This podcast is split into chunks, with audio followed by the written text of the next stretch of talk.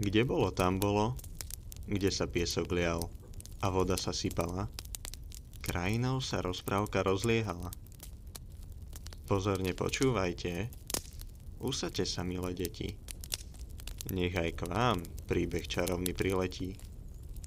Prikryte sa, oprite si hlávky, skočíme si z rozprávky do rozprávky.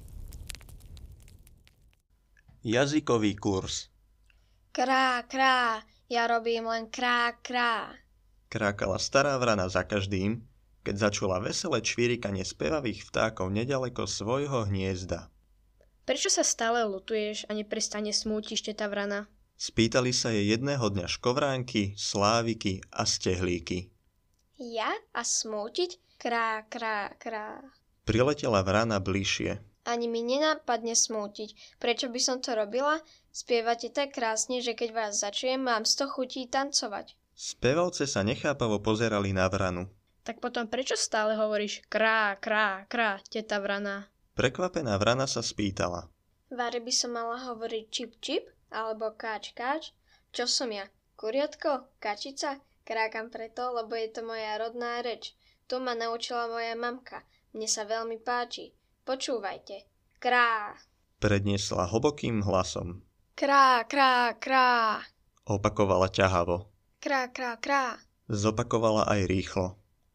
Speváce sa najprv snažili skryť pod krídla svoj smiech, potom však nesmelo a napokon čoraz hlasnejšie začali po vrane opakovať. krá, krá, krá. Krákali svojimi tenučkými hláskami. O chvíľu ich už mami volali na obed. Rýchlo sa pozdravili tete vrane a každý vtáčik odletel do vlastného hniezda. Na druhý deň sa opäť stretli. Tentoraz zaleteli k jazeru, kde svojim červeným zobákom rýchlo klepotal Ujo Bocian. Klap, klap, klap. Klepotali spolu s ním aj malé spevavce. O niekoľko týždňov už gágali rečou divých husí a počase húkali ako sovy. Slovom, postupne sa naučili reč mnohých vtákov. Ak sa náhodou zatúlali príďaleko, ktoréhokoľvek vtáka sa smelo mohli opýtať na cestu domov.